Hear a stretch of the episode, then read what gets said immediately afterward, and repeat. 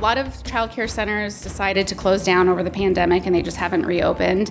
Um, it is a broken business model. Business leaders share the economic impact of Alaska's childcare crisis. From Alaska Public Media, this is statewide news on Alaska News Nightly for Thursday, August 24th. Good evening, I'm Casey Grove. Also tonight, with a looming natural gas shortfall and expensive imports coming, are Southcentral utilities taking renewable energy seriously? And that actually lengthens the amount of time before we have a gap and a need to bring in imported natural gas by five years. Those stories and more tonight on Alaska News Nightly.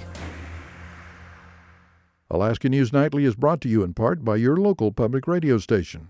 Quality childcare creates futures for families, children, and the state's economy. When children are safe, engaged, and learning, parents can work and everyone has a better outcome. Thread has resources to support your family in their childcare search. Knowing what to look for in a licensed facility is important for the safety of your children. Thread also offers parenting resources and support. To learn more about quality childcare in Alaska, visit threadalaska.org.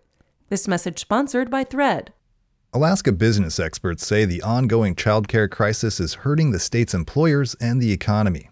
This is a problem that is impacting their bottom line. It's impacting their ability to recruit and retain. It's impacting the morale and the, the happiness of the employee. Kati Capozzi is president of the Alaska Chamber, the state's largest business advocacy group. She's also a member of the task force started by Governor Mike Dunleavy this year to address childcare issues in the state. Capozzi presented a report from the chamber to the task force at its meeting Wednesday that took a look at how childcare impacts the state's businesses and economy. One major takeaway the state is losing a lot of money annually because of childcare issues. We found that about $152 million are missing from the Alaskan economy because of people either choosing not to be in the workforce or working less. She says that roughly a third of Alaska workers with children at home reported missing work in the last year because of childcare issues. She attributes the problem to several factors, including a lack of available childcare spots for children in urban areas and childcare deserts for more rural Alaskans. Capozzi says for workers in the childcare field, it's difficult to stay afloat, especially after the pandemic. A lot of childcare centers decided to close down over the pandemic and they just haven't reopened. Um, it is a broken business model. The, the childcare center facility, even at home, is a broken business model. And so there's a lot of people who are just choosing not to take on that opportunity. Capozzi says she's excited that the task force is taking on a true cost of care study to better understand how much it costs to run a child care facility and how to better support them in the future.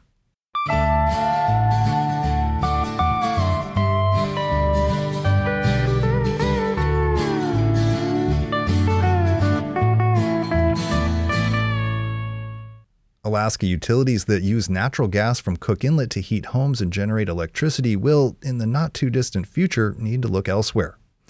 That's as gas producer Hilcorp says it won't have enough easily accessible gas to fulfill future contracts, so utilities are considering importing more expensive liquefied natural gas. The Northern Journal reports that will cause price increases for consumers. For example, with electricity costing 10 to 15% more than it does now, and gas to heat homes even more.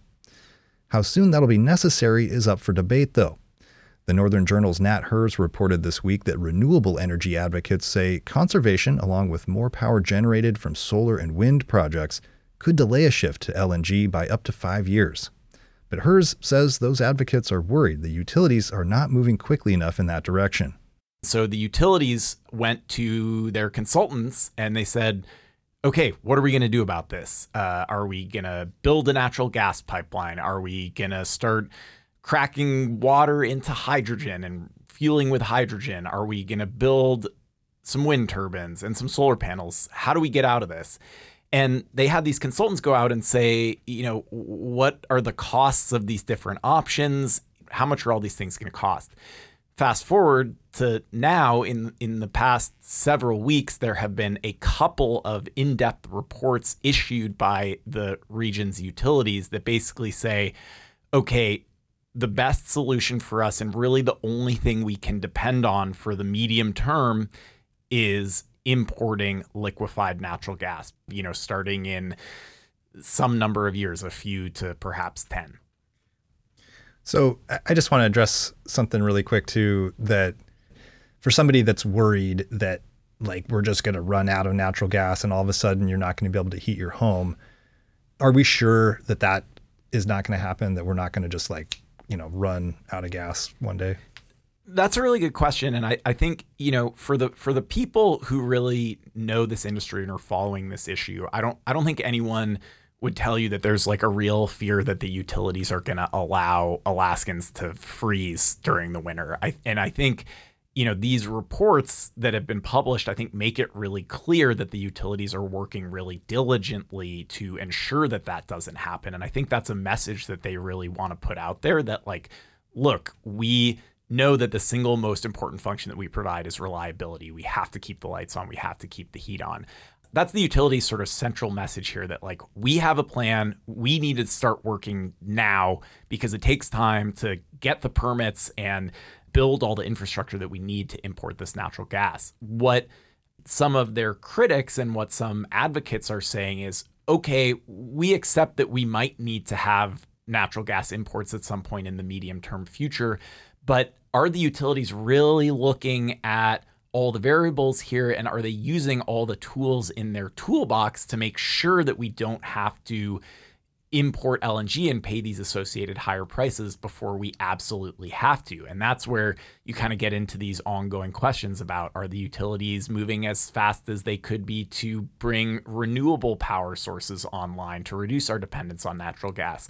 Are they incentivizing energy conservation and in a way that might help us reduce our dependence on natural gas and lengthen the the supplies. And I and I think there were some interesting messages in this latest report, which was issued to Chugach Electric Association, that basically gave some suggestions about how to conserve our natural gas that you know there I think there's some reasonable questions about whether the utilities and Chugach Electric Association that the Anchorage utility are really acting on. Yeah, and I mean that's not just rhetoric, right? I mean, it's it's not just people suggesting, "Hey, maybe we can use more wind power or more more solar or or whatever renewable stuff and conserve energy." There's actually, you know, some basis for that opinion, right? Well, it's really interesting. Basically, they sort of lay out several versions of the future. One version of the future is we do nothing to conserve gas and we don't manage to lock in any of these large scale renewable electricity projects that are currently under development anytime soon. Another version of the future, Chugach Electric Association pulls off two of these really big renewable projects, wind and solar projects, in the next couple of years. They find a way to to minimize increase in demand. We don't have widespread adoption of things like electric vehicles and heat pumps that really would uh, drive up our use of electricity, and that actually lengthens the amount of time before we have a gap and a need to bring in imported natural gas by five years. And I think you know, to me as a reader, I look at that report and I'm like, wow, five years before I have to see an, a, a 10 to 15% increase in my utility bill. Like that's that's a pretty important takeaway. I think for for Chugach and for some folks in the utility industry, they are much more focused on, hey, we know that we're going to have to do this at some point and it's going to take a long time and we're a little nervous about it. So we are focused on doing this now and communicating that we have to do it. So just getting back to like this debate about what Chugach and other other utilities that use natural gas should do. The advocates that are saying, hey, we should be thinking more about renewable energy here in the meantime. Why do they think that Chugach is maybe not moving quick enough in that direction? I think that the whole debate here is really a question of emphasis. I think the executives and board members at Chugach know that members want them to move toward renewable energy. I think the culture of utilities is a very sort of conservative culture and a culture that really doesn't necessarily find it easy to like embrace a wholesale change in the way that you do business, which is like for decades we have just pumped natural gas out of Cook Inlet, burned it in these plants, and used it to fill our needs, and it's been really good changing that to like mixing in renewables and and you know incentivizing energy conservation whereas most utilities i think have a culture of trying to like build their customer base like that's a really hard thing to embrace i think if you've been sort of in this model for decades. And i think the folks at the utilities want to do that but they also are rightfully anxious about are we going to have the infrastructure we need to keep the lights on? And that's like their first priority. They say that they're working on these things like all of them as fast as they can but i think you know you can look at this situation and say that effort is just being put in other places right now. That was reporter nat herz with the northern journal. You can find his writing at northernjournal.substack.com Still to come in Alaska News Nightly, the Dillingham School District plans to buy a hydroponic tank so students can grow their own produce. They're going to do kind of a, a, price point study and a marketing scheme and sell some of the excess that we get from the farm. That's ahead. Stay with us. Alaska News Nightly is brought to you in part by your local public radio station. You know that eating fruits and vegetables supports good health. But did you also know that frozen and canned produce offers the same health benefits as fresh. It's true. Whether fresh, frozen, canned, or from the land, eating fruits and veggies can lead to a long and healthy life. So when it comes to getting the fruits and veggies you need to stay healthy, remember every bite counts. This message sponsored by Snap. The Alaska Department of Public Safety and the Anchorage Police Department announced Tuesday that they are publishing new quarterly reports specifically about missing Indigenous people. Alaska has a particularly high case count of missing and murdered Indigenous women and girls. Federal, state, tribal, and grassroots interests have all pushed to identify why and to improve safety in Indigenous communities. Most of the information in this new report comes from existing public missing persons datasets but it does include a new data point about the circumstances around each unresolved disappearance. State Department of Public Safety spokesperson Austin McDaniel says analysts had to go through all 280 cases of missing people who are indigenous or of unknown race to get that piece of information. Some of the cases date back to 1960. Yeah, that was a, a substantial lift. We've never gone through and publicly provided this level of clarity on missing persons cases that are, you know, in, in the eyes of law enforcement, still open. Analysts coded the circumstances into one of four broad categories. More than three quarters were attributed to environmental events like plane crashes or wilderness mishaps. The agencies still consider them missing if their remains have not been found. Another 30 cases were coded not suspicious. McDaniel says these could be situations where the missing person has fled the country and law enforcement has not been able to confirm that they're alive and well. The remaining 35 cases, accounting for one eighth of the total, fell into suspicious or unknown categories. The department says the new reports came out of discussions on the Governor's Council on Missing and Murdered Indigenous Persons. Members wanted more transparency and better data reporting on missing Indigenous people. McDaniel says the new reports could also help inform high level discussions about how to focus law enforcement resources and improve communication between agencies. I mean, there certainly could be a functional use on, on the law enforcement side. The state troopers can access state trooper data, and in reality, the Anchorage PD can access Anchorage PD data. That doesn't usually um, allow us to have a ton of insight into uh, what other agencies are doing. The state also committed to add every missing person's information to a national database within 30 days of them being reported missing.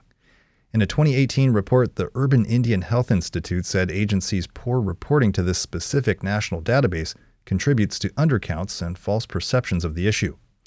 Kendra Kloster is a member of the Governor's Council and works on law and policy at the Alaska Native Women's Resource Center. She says she was glad to hear about the new reports. She says it's a good step forward, but there's more to do this isn't like the end all be all of all our data systems here, where there's still a lot of other um, information to collect and to put in this. So there's lots of other places across rural Alaska that are not um, included. This first quarterly report only covers cases handled by the state troopers and Anchorage police.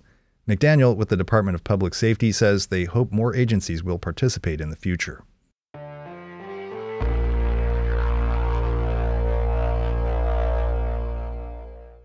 President Biden has approved a disaster declaration for the spring flooding in parts of Alaska.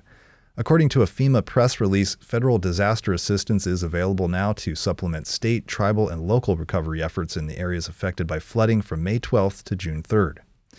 This makes federal funding available to affected individuals in the Kuspuk, Lower Kuskokwim, Lower Yukon, Yukon Flats, and Copper River regional educational attendance areas. Assistance can include grants for temporary housing and home repairs, low cost loans to cover uninsured property losses, and other programs to help individuals and business owners recover from the disaster.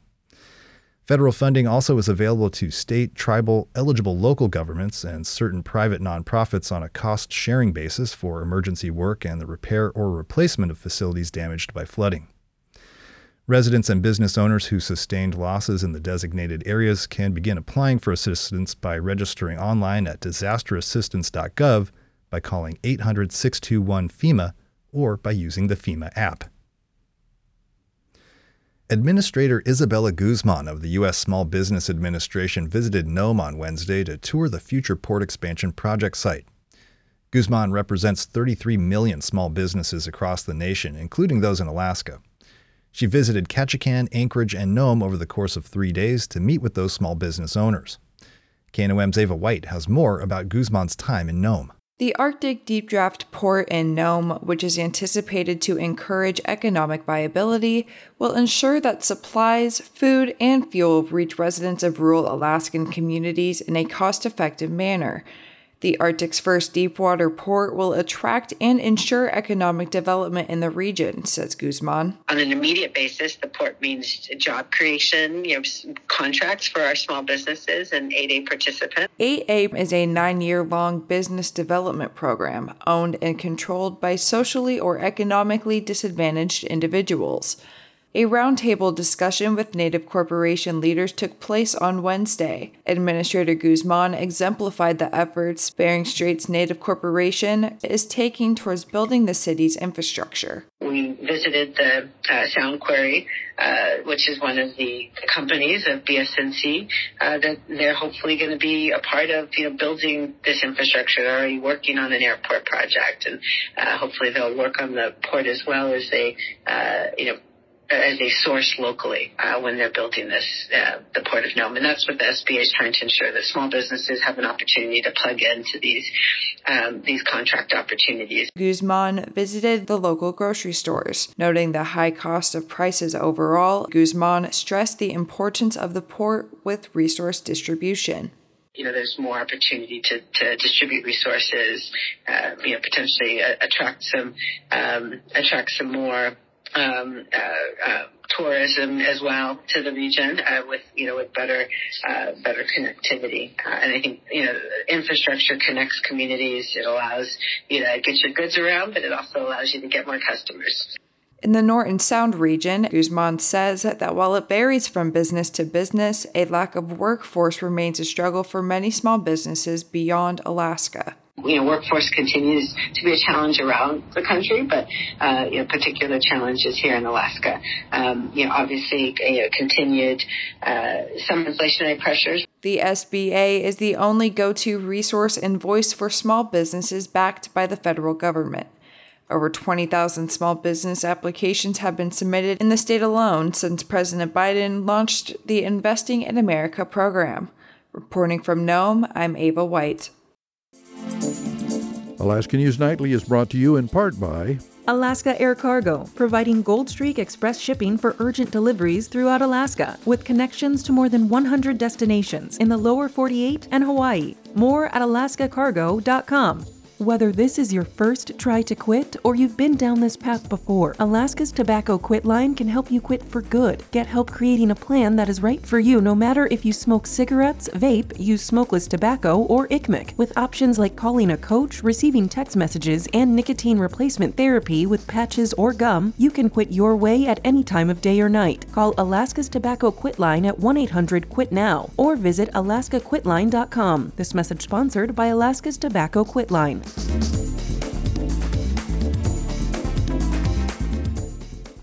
The Qawalangin tribe is offering free online college programs to all tribal members through a new educational partnership. KUCB's Sofia Stuart-Rasi reports tribal officials are hoping the opportunity will help grow a workforce in Unalaska beyond the fishing industry. The Qawalangin Tribe of Unalaska is partnering with an online college offering free certificates and degrees to all tribal members. The collaboration is part of the tribe's Workforce Development Pilot Program and offers a range of courses in healthcare, business administration, and skilled trades at Penn Foster College. Tanea Horn is the chief operating officer for the tribe. She says they intentionally chose programs that would support Unalaskans' workforce as the city looks to diversify its economy amid declining crab stocks and other uncertainties in the fishing industry. Comes into kind of this flux where we don't quite know what's going to happen. It's our responsibility as tribe to ensure that the lands are protected and, and part of that is making sure that we've got capable people on island who can do the work that comes with that economic development that we're so looking forward to in Alaska. The Qawalangin tribe is part of a trilateral agreement with the City of Unalaska and the island's Native Village Corporation. The entities have pledged to jointly address the island's infrastructure needs, and Horn says they're also investing in Unalaskans. We're training people. We're using federal training dollars through workforce development grants. And we're not having to invest in bringing people on the island. You know, it's reducing the operational expenses. There are dozens of free online Penn Foster College courses now available to tribal members to help them get a high school diploma, certificates, and degrees. Horn says several people have already enrolled in the college partnership since launching the program late last month. In Unalaska, I'm Sofia Stuart-Rasi. The Dillingham City School District wants to start growing its own greens. The district recently received $150,000 from the U.S. Department of Agriculture and plans to buy a hydroponic tank for students and staff to raise produce for school lunches. The money comes as part of the Agriculture Department's effort to fund nutritious, nutritious meals in rural schools. Phil Hewlett is the school district's business manager and food service director. He says the district plans to use the 40 foot tank in school curriculum. It's going to incorporate into the elementary science curriculum, uh, the middle high school science curriculum, as well as an economics class. They're going to do kind of a, a price point study and um, a marketing scheme and sell some of the excess that we get from the farm. Produce is costly in Bristol Bay, even in the growing season. In winter, unless it's frozen or grown in a private greenhouse, produce travels hundreds, if not thousands, of miles to get there. But hydroponic tanks can grow food year round. In a tank, plants are placed above a tub of water with nutrients in it. The plant receives nutrients from the tub, and hydroponic tanks actually require less water and save space compared to traditional gardens and the district is planning to invest in a tank built for Arctic winters. Hewlett says the tank will cost the district about $2,000 in electricity each month, but he says that they've weighed the cost against the amount spent on produce, the health benefits to students, and the teaching opportunities that the tank would offer. With the electrical cost and then also the, the component with the science curriculum and the teaching aspect, that's kind of how we've, we've justified that electrical cost. Hewlett says the school is also considering applying for grant funding to buy solar panels that would help power the tank, reducing its electricity bill. Dillingham won't see school grown produce right away, though. According to Hewlett, they plan to get the tank set up next summer.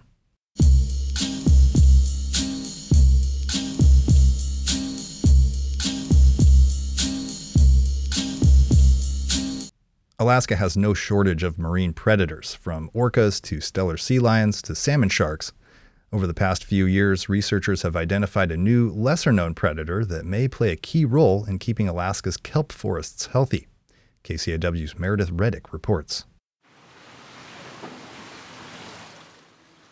Third year PhD student Nikita Schreeder reaches deep into a tank in the basement lab of the Sitka Sound Science Center looking for what she calls an underappreciated predator. These creatures are such effective hunters that when they enter an area, it's like you can hear their screams underwater, but everyone's just trying to flee the scene. Schreeder wrestles the creature out of the tank and holds it up to the light. She's holding a dinner plate sized purple sea star. Sunflower stars, a type of sea star, are the focus of Schreeder's research this summer through her work with Professor Kristy Kroeker at UC Santa Cruz. Schreeder hopes to learn more about how these sea stars could help protect coastal kelp forests. Sea stars may not intimidate us humans, but to a population of sea urchins, they're a formidable predator. They basically throw their stomachs out, so they lift up their arms, and then part of their stomach from the underside is like thrown out, and then they engulf the urchins. While unfortunate for the urchin, this kind of predation is good for the ecosystem. Urchins eat kelp, and too many urchins can decimate kelp forests that many animals call home. Basically, are like skyscrapers that create homes for all these different animals. Keeping those forests healthy requires a balance of kelp eating grazers like urchins and abalone, and predators like sea stars who eat those grazers. If you lose one part of this puzzle, so for example, you lose an important predator, then you might have too many grazers. That's happened before. A decline in the population of sea otters, a well known predator of urchins and other kelp eating critters, led to the spread of urchin barrens along the west coast, where urchins have mowed down entire kelp forests. Now, researchers are trying to figure out if and how other predators, such as sunflower stars, could play a complementary role in protecting kelp forests. Sunflower stars eat urchins, but Schreeder suspects they may also affect urchin behavior in other ways. In her work this summer, she's trying to figure out if the mere presence of a sea star could cause urchins to eat less kelp. So, just sensing this predator might lead to the urchins being scared into eating less kelp. So, they might be investing their energy into running away from the predator or hiding in little crevices rather than just like roaming the seafloor, eating kelp as they please. In the lab, Schreeder situates a caged sunflower star in the center of a tank full of urchins. She wants to see if the urchins move away from the cage or eat less kelp when they sense that a sea star is nearby. Out in Sitka Sound, her team is running similar experiments, tracking the path of a sunflower star and seeing how long it takes for urchins and abalone to return to those spots. Or whether that slime trail of a sea star is so strong that the that they're too scared to come back, basically. If sunflower stars serve as vigilante kelp guardians, that's exciting news for the kelp forests, especially if the sea star population rebounds. Sea star wasting disease has plagued the west coast over the past decade, dissolving huge swaths of sea stars. Sunflower stars were hit especially hard. Streeter says they've seen more mature sunflower stars around Sitka Sound this summer than they expected. That is, at least tentatively, cause for celebration. So it's exciting that we are seeing them this summer, and hopefully these populations persist through time. We'll see. Schreeder doesn't have results back yet, but she's excited to see how these sunflower stars might help protect kelp forests by creating what she cheerfully calls a landscape of fear for urchin populations. Reporting in Sitka, I'm Meredith Reddick.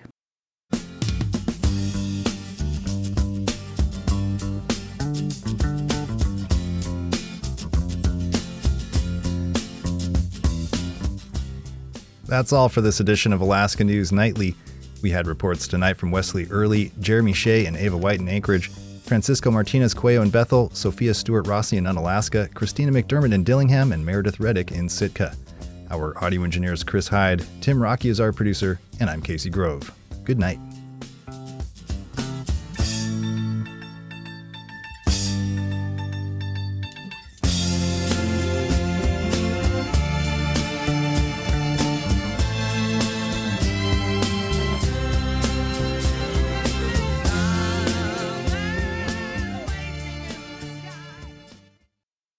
Alaska News Nightly was made possible by ConocoPhillips Alaska, building the next generation of Alaska's workforce through investments in education and vocational training to provide jobs right here at home. ConocoPhillips Alaska. and by Span Elite, offering online ordering and direct shipping of groceries and bulk orders to remote locations in rural Alaska. SpanElite.com. This is statewide news on Alaska Public Media.